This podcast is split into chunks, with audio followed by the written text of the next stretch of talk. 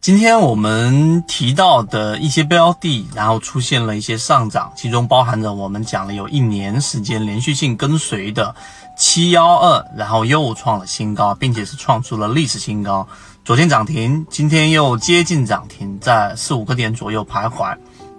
那么其中还包含着我们提到的煌上煌，还有我们圈子里面的这个船员给我提到的三零五三幺。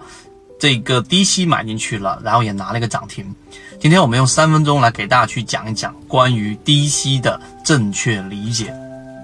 首先，我们在圈子里面一直给大家去推崇一个很重要的交易模型，就是低吸，并不是去追涨，也不是去追这一个涨停板去打板这一种模型，因为前者啊低吸适合大部分人，而后者追涨打板大部分的人当中。百分之九十九点九都是没有办法成功的，因为它对于每个人的人性要求、技术要求太高。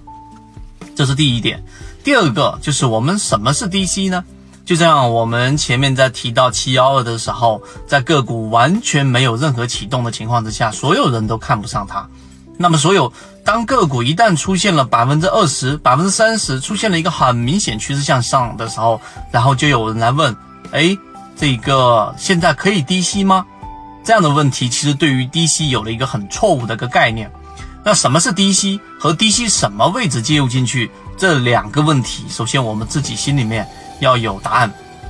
我们先说第一个，什么是低吸？那既然叫低吸，它必然是在一只个股下跌的过程当中，或在调整的过程当中去做买入。任何在上 上涨过程当中的买入，我们都不能。啊，准确的把它定义为低吸，这里面和大家心里面所想的可能有一点啊冲突。我们认为，当一只个股出现了一个 V 字形，当然我不确定它是一个 V 字形，但在 V 字形的右侧交易者，他告诉你说，哎，找到某信 DJCG 三六八，希望大家能够学以致用，不断提升自己的操作能力，拥有属于自己的一套交易模型，一起终身进化。我在一个点上，我们前面圈子也告诉给大家，在前面那一个次低点，我确定这个是 V 字形的一个底底部。这个确定由什么来呢？由我们缠论里面的第一类型买点和第二类型买点来确定，